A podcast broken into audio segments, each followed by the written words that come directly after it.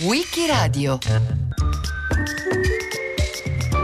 Il ride Pechino-Parigi raccontato da Gianluca Favetto. È una storia lunga 16.000 km, ma sono 16.000 km che valgono un giro del mondo. 16.000 km e due mesi, 62 giorni. Una storia che parte da Pechino e arriva a Parigi in automobile. Più di cento anni fa, quando viaggiare in auto era un'avventura eh, per le strade delle città, molto di più per quelle di campagna, figurarsi se devi andare da Pechino fino a Parigi, percorrendo mezza Asia, mezza Europa.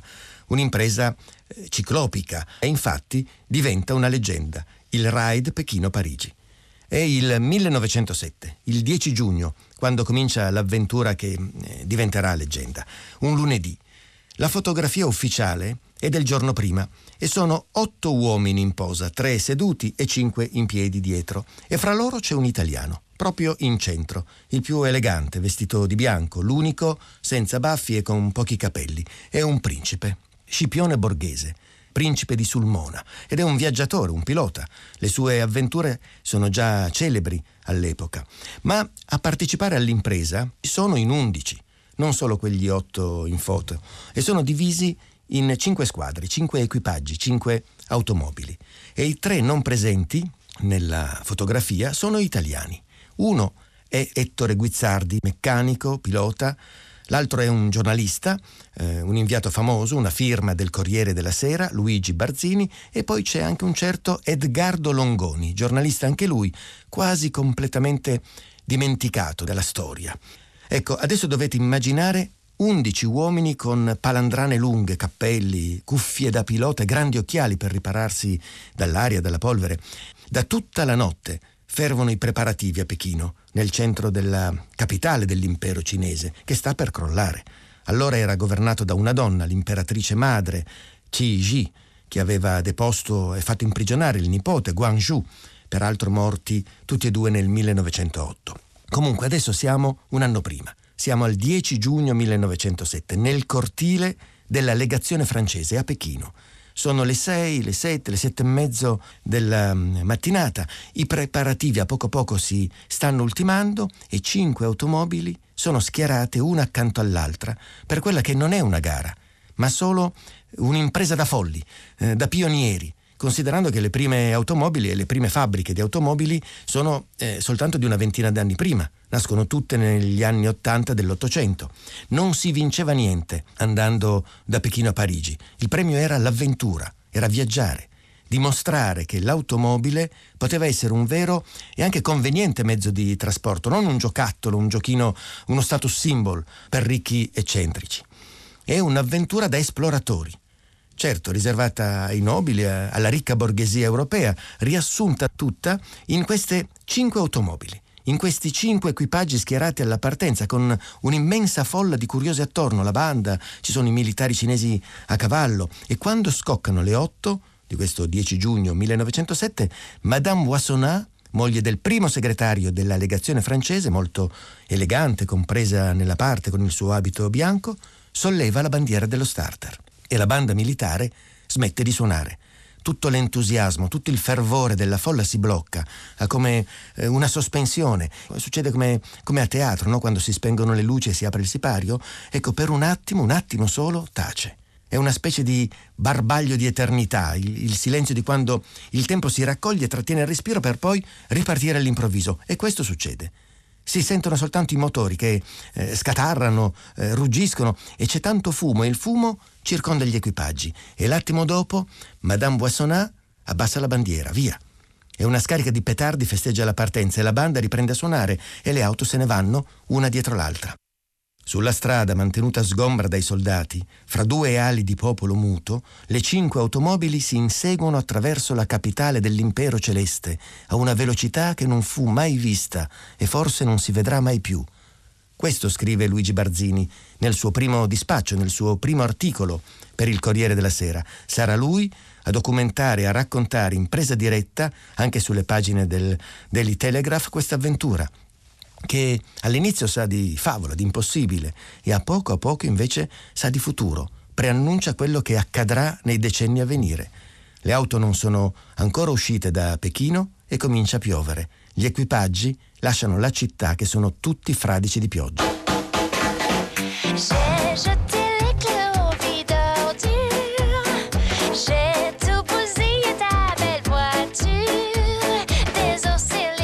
Bisogna tornare indietro di qualche mese, a gennaio, per capire come e perché quegli undici uomini si siano lanciati nell'impresa di attraversare l'Asia e gran parte dell'Europa su questi nuovi mezzi di trasporto che sono le automobili. È stato un giornale francese, eh, il parigino Le Matin, a lanciare la sfida. Il 31 gennaio 1907 eh, pubblica un invito, perché è un invito, si dice, quello che dobbiamo dimostrare oggi è che l'uomo, dal momento che ha l'automobile, può fare qualunque cosa e andare ovunque. C'è qualcuno che accetti di andare nell'estate prossima da Pechino a Parigi in automobile? Poche righe eh, per dire che non c'è niente da vincere. Non è una gara di velocità, non, nemmeno di resistenza, è appunto solo una promessa di avventura. Nessuna regola, nessuna assistenza, eh, neanche un percorso prefissato. Devi partire da lì e arrivare là. E devi arrangiarti, devi organizzarti tutto da solo. Come premio il viaggio è l'unica cosa, no? C'è il viaggio con le sue fatiche, gli imprevisti e poi c'è la possibilità di raccontare ai figli, ai nipoti, eh, o ai tuoi eventuali lettori che tu c'eri che hai partecipato a quella follia e l'hai dimostrata possibile. In verità, ecco, in verità c'è tutti, eh, tutti coloro che avrebbero raggiunto Parigi, a loro era garantita una bottiglia di champagne, una Magnum di Moum, di Cordon Rouge. All'invito rispondono in 40 ci si iscrive versando una cauzione di 2.000 franchi proprio per evitare che aderisse chi non era convinto e la cauzione viene restituita soltanto se ti presenti a Pechino con l'automobile. E a Pechino a inizio giugno si presentano 5 automobili e 5 equipaggi. Una Contal a tre ruote, praticamente un triciclo che sembra uno di quei carretti a pedali che vendevano i gelati anni fa, ancora adesso. Eh. La Contal è una casa automobilistica fondata sei anni prima a Neuilly, in Francia, e come la maggior parte delle altre eh, concorrenti punta sulla leggerezza. Eh, e a guidarle è Monsieur Auguste Pont, che sta seduto dietro su un sellino sopra l'unica ruota posteriore impugna un manubrio e il meccanico siede davanti proprio al posto dei gelati. Siccome ha pochi cavalli le concedono di partire due ore prima, ma la sua avventura finisce presto. La Contal si arena nel deserto dei Gobi e i due francesi vengono salvati da una carovana di mongoli che li riporta a Pechino. Poi c'è un speaker olandese che arriverà seconda con 20 giorni di ritardo guidata da Charles Godard e Jean du Tailly, giornalista del Matin che aveva formulato eh, l'invito iniziale. La Speaker è una fabbrica fondata da due fratelli in Olanda che prima facevano carrozze e poi si sono messi a fare anche aerei. A portare l'auto fino a Parigi è però stato il meccanico Johann Freeling perché Godard non aveva soldi ed è stato accusato di rivendersi i pezzi di ricambio no, che si portava dietro e poi di chiedere prestiti e non restituirli, quindi in Germania viene anche arrestato. Poi ci sono due automobili de Dion Bouton che sono poco robuste e molto tozze.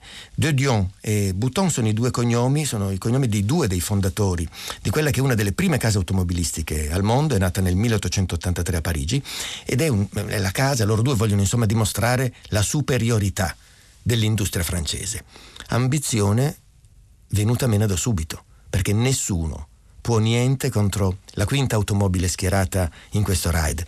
Quell'insuperabile trionfo di eh, bellezza, potenza, ingegno che è l'Itala 3545 HP. La più pesante e potente, quasi 14 quintali pesa, 45 cavalli. Hai pneumatici Pirelli, mentre tutte le altre si servono de, della Dunlop. Eh, può raggiungere i 100 km all'ora ed è prodotta dalla Itala, appunto, che è una casa automobilistica nata a Torino solo quattro anni prima e proprio dal 1907 da pochi mesi produce questo modello che è scelto dal principe Scipione Borghese per prendere parte al ride. Sceglie anche il principe eh, di avere con sé il suo chauffeur personale, anche meccanico di fiducia, Ettore Guizzardi, e invia una lettera al Matin annunciando l'iscrizione con un'automobile Itala. Ed è questa lettera che legge Luigi Albertini, direttore del Corriere della Sera, e subito incarica una delle sue migliori penne, Luigi Barzini, di imbarcarsi per gli Stati Uniti, poi attraversarli tutti, raggiungere la Cina entro inizio giugno. Ci pensava lui a contattare il principe, ma così Barzini avrebbe potuto raccontare il viaggio, questo folle viaggio, questa grande impresa per il Corriere. La Pechino-Parigi del 1907 diventa il leggendario ride Pechino-Parigi soltanto dopo dopo che sono passati i mesi e gli anni. Allora, mentre si svolgeva, era solo l'impavida avventura di un drappello di uomini che sfidavano se stessi cavalcando il progresso, perché sono gli anni d'oro del progresso a cavallo fra 8 e 900 che vanno fragorosamente al galoppo con la fiducia che tutto sia veramente possibile tecnologia, scienza stanno avendo, dire, un, un colpo di reni, no? un decisivo colpo di reni. C'è la fiducia nelle capacità umane di andare oltre i limiti, il senso che i limiti esistano per essere superati, non per definire una cosa, una condizione. Con le automobili partite da Pechino viaggi verso il futuro, facendo il cammino crei la strada no? semini per il domani. E sono coscienti di questo gli uomini che partecipano all'impresa e l'equipaggio italiano incarna perfettamente questo sentimento. Sono tre personalità eh, notevoli che viaggiano sull'Itala. Anche lei, onestamente, si può dire dotata di una vera grande personalità. Allora, a guidare l'equipaggio eh, italiano eh, è il principe borghese. Il suo nome intero è Luigi Marcantonio Francesco Rodolfo Scipione Borghese, decimo principe di Sulmona. Nel giugno del 1907 ha compiuto 36 anni da eh, pochi mesi. Si occupa delle tenute agricole della famiglia, che sono sul lago di Garda e sono anche nell'Agro Pontino. È deputato, e lo sarà per due legislature, dal 1904 al 1913, del Partito Radicale, eh, ma soprattutto è un grande viaggiatore, è un esploratore, un alpinista. A 30 anni aveva già attraversato l'Asia intera dal Golfo Persico al Pacifico e poi ha fatto un altro grande lungo viaggio per conoscere bene la Cina. Morirà a 56 anni nel 1927. Accanto a lui il fedele meccanico e autista personale Ettore Guizzardi, un uomo che lavora per la famiglia borghese, un emiliano nato a Budrio dove morirà ultra ottantenne nel 1963, al tempo della Pechino-Parigi a 26 anni. Scipione Borghese lo ha mandato da ragazzino a studiare i motori e a specializzarsi prima a Torino alla Fiat e poi alle officine Ansaldo a Genova. E ora è un giovanotto, Ettore, eh, pieno di iniziativa, eh, pieno di conoscenze, di talento ed è veramente, ed è stato così nell'impresa, capace di risolvere tutti i problemi meccanici che si possono eh, presentare. Il principe e il meccanico per partecipare al ride arrivano in Cina 15 giorni prima della partenza, con un viaggio di due mesi per mare. Borghese, che spende, eh, la cifra è 80.000, 80.000 lire, che oggi sarebbero più o meno 300.000 euro, per organizzare tutta l'impresa. E allora la organizza proprio bene, perlustra il primo tratto del percorso, valuta le difficoltà, stabilisce i vari punti di rifornimento per la benzina, per l'olio, insomma cura tutti i particolari, mentre Guizzardi eh, si occupa della manutenzione dell'Itala per la quale scelgono di adeguare la misura delle ruote anteriori a quelle posteriori. Ai tempi non era così, erano diverse le grandezze delle ruote, ma in questo modo hanno meno ricambi da portare dietro. Fanno anche un'altra modifica che si è dimostrata fondamentale, sostituiscono i parafanghi con due assi di legno, a destra e a sinistra, che possono tornare utili per superare eh, tratti con la sabbia, con il fango, no? le stacchi, le metti giù per terra e ci passi sopra con le ruote terzo componente dell'equipaggio, una delle più note firme del giornalismo di allora, Luigi Barzini, 33 anni, umbro di Orvieto, mancato ragioniere che ha cominciato come disegnatore caricaturista a Roma e a 25 anni viene assunto dal Corriere della Sera come corrispondente ordinario e subito spedito a Londra. E l'anno dopo comincia a, a, girare il mondo come inviato, Parigi, la Cina, il Golfo del Bengala, la Siberia, finisce in Argentina, poi Mosca, Belgrado, Marocco, San Francisco, ehm, guerra, avventure, calamità, eh, cose curiose da scoprire e raccontare.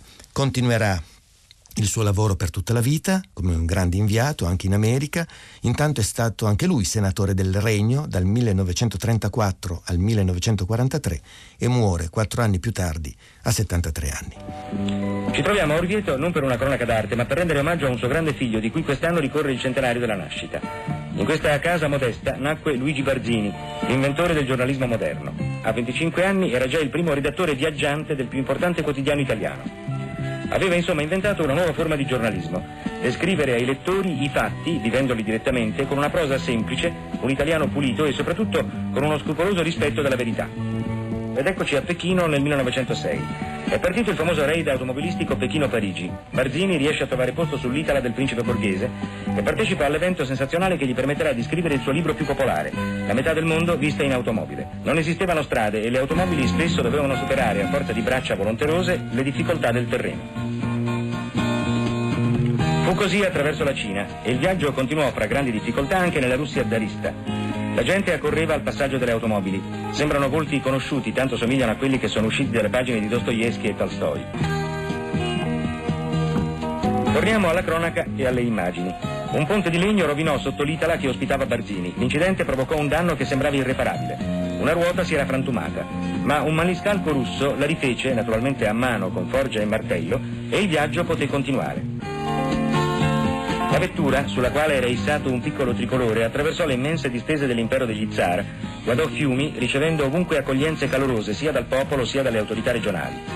Per noi che abbiamo visto in presa diretta gli uomini sulla Luna, un viaggio del genere può fare anche sorridere, ma a quel tempo i lettori divorarono le corrispondenze di Barzini con uguale e forse maggiore emozione di quanta non ne abbiamo provata noi assistendo alle avventure spaziali. Questo fu il grande merito di Luigi Barzini. Quando la parola scritta era ancora l'unico mezzo di comunicazione di massa, egli seppe usarla per suscitare in altri emozionanti visioni di quella realtà che egli stesso stava vivendo. Oggi l'era di Gutenberg è al crepuscolo e l'immagine sostituisce sempre più la parola stampata. Forse proprio per questo è doveroso ricordare un maestro di giornalismo. C'è un quarto italiano che partecipa al raid. Viaggia su una delle due de Dion Bouton forse perché viaggia su un'automobile francese, viene dimenticato regolarmente nei racconti. È un giornalista anche lui, si chiama Edgardo Longoni, è stato un atleta e sarà poi un apprezzato dirigente sportivo, anche vicepresidente del CONI, il Comitato Olimpico Nazionale. Nel 1907 ha 27 anni e lavora per Il Secolo, che è un quotidiano milanese e allora, in quegli anni, è il più importante venduto giornale italiano, eh, il più moderno. È un bravo professionista, si occupa però specificamente di sport e scriverà anche per la Gazzetta dello Sport che poi andrà a dirigere.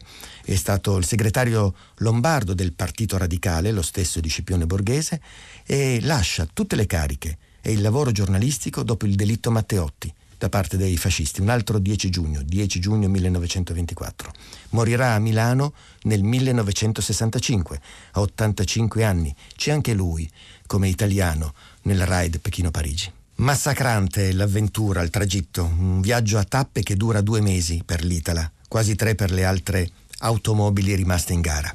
Ci vorrebbe eh, la cartina geografica per seguirlo, il tracciato che eh, percorre una specie di arco irregolare che va da, più o meno da sud-est a nord-ovest Ehm, dalla Cina si deve attraversare la Mongolia, poi si sale in Russia, seguire il percorso della ferrovia, la transiberiana e puntare a Mosca, poi scendere in Germania, al Belgio, Parigi, e fra contrattempi, incidenti, eh, feste, incontri suggestivi, tutti i climi possibili e tanta aria in faccia, ehm, è un percorso che eh, sei costretto a fare guidando dalle 12 alle 14 ore ogni giorno.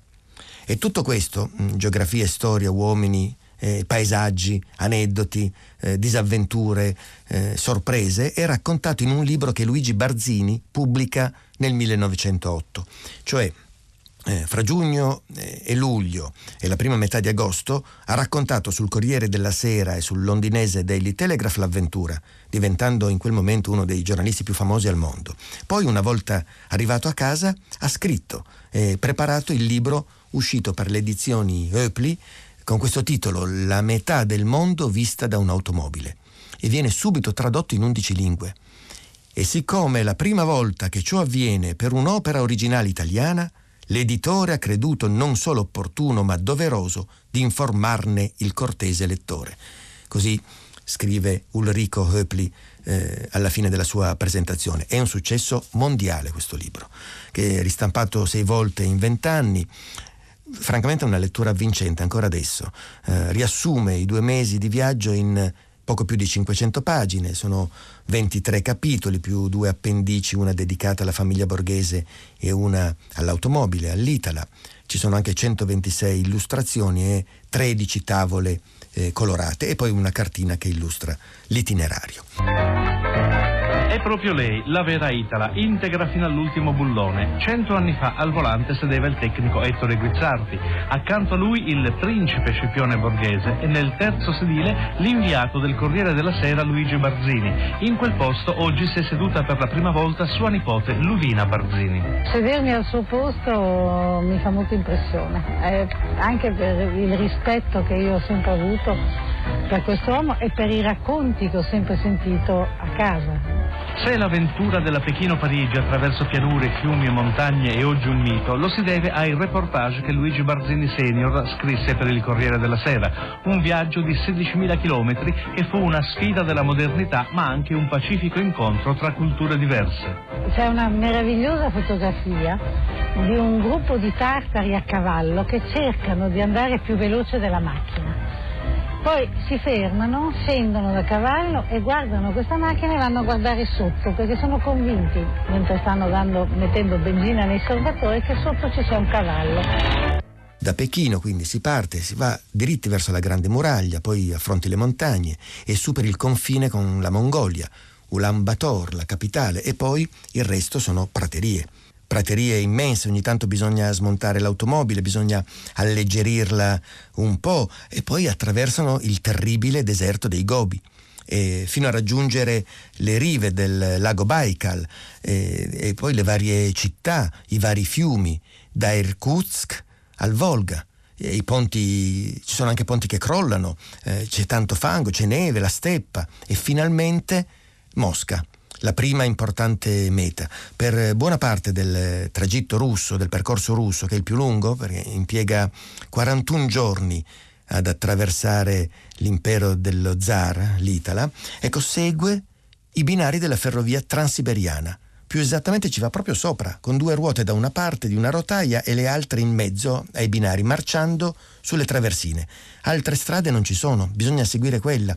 E in quelle giornate, quando procedono a cavallo dei binari, sale a bordo dell'Itala un funzionario delle ferrovie imperiali russe e il passaggio tra una stazione e l'altra è segnalato come se l'Itala fosse un treno, infatti va come un treno. Nelle soste vengono ospitati dalla piccola nobiltà locale, oppure si fermano nelle locande e ovunque incontrano una folla curiosa che li accoglie applaudendo, facendo feste. Quando arrivano a Mosca, essendo molto, ma molto in vantaggio sulle altre automobili, le tre rimaste, il principe borghese decide di fare un salto fino a San Pietroburgo. Allunga cioè il, il percorso di 700 km per partecipare al Gran Ballo e farsi vedere dalla bella società della capitale russa. Appena una giornata lasciano San Pietroburgo alle 4 e mezzo del mattino del 2 agosto. Piove sempre, destinazione Berlino. Dalla capitale tedesca a Parigi rimangono circa 1400 km da percorrere.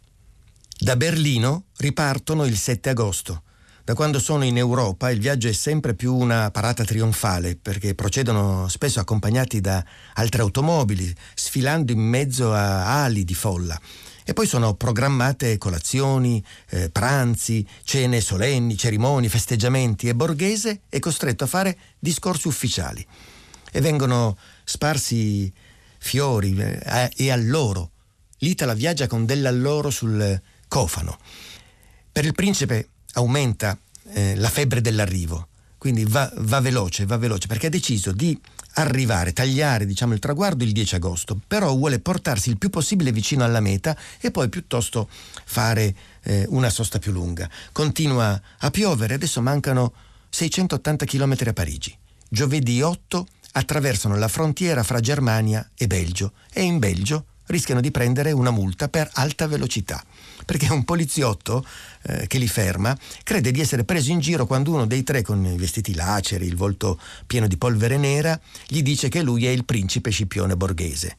Voi, un principe? No, no, voi siete uno chauffeur belga, vi riconosco e vi multo. Fatemi vedere i documenti. Il principe borghese li mostra e il poliziotto è sicuro, no, sono falsi. Da dove venite? Da Pechino. E allora lì il poliziotto si illumina. Pechino, Borghese, perché anche lui sa del raid internazionale che è pubblicizzato su tutti i giornali del mondo, ne parlano tutti. E allora passa dalla severità alla deferenza e li lascia andare augurando buon viaggio. ed è stato veramente un buon viaggio, strepitoso. L'ultima notte la passano a Meaux, 45 km a est di Parigi. Notte di veglia. Mo, 10 agosto, mattino. Non abbiamo avuto quieto sonno quest'ultima notte del nostro pellegrinaggio attraverso due continenti. Dormivamo meglio, più profondamente e più dolcemente, sui kangs dall'odore fetido, sull'erba fresca delle praterie, sui tavolati delle piccole isbe siberiane, raccolti in pelli di capra, con la macchina fotografica per cuscino.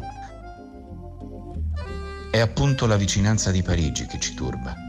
Ci sembra di sentirla, di udire nella notte il palpito possente della sua vita giungere fino a noi. Dormono male. C'è una bella pagina di Barzini che racconta lo stato d'animo con eh, una pennellata di geografia. Noi, dice, noi siamo stati alle porte di Pechino, coronate da pagode. Eh, braccia cinesi hanno aiutato questa macchina a sorpassare le rocce di Chimini. Mandarini, col drago d'oro ricamato sul petto, sono venuti a vederla a Calgan una sera. Questa automobile è stata inseguita da tempestose cavalcate mongole e a sua volta ha inseguito una mattina, al limite del deserto, una gran mandria di gazzelle folli di terrore.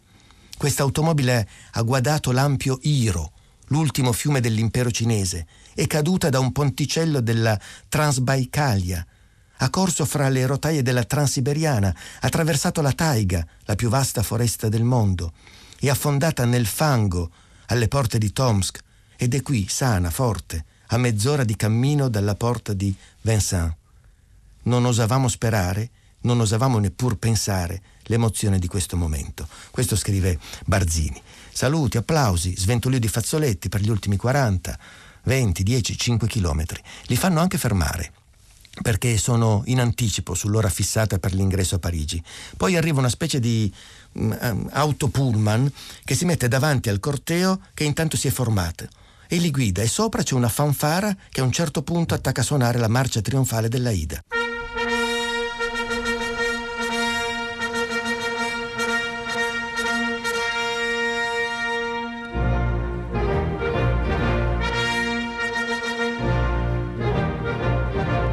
4 e un quarto di sabato 10 agosto 1907. Vedono la Tour Eiffel.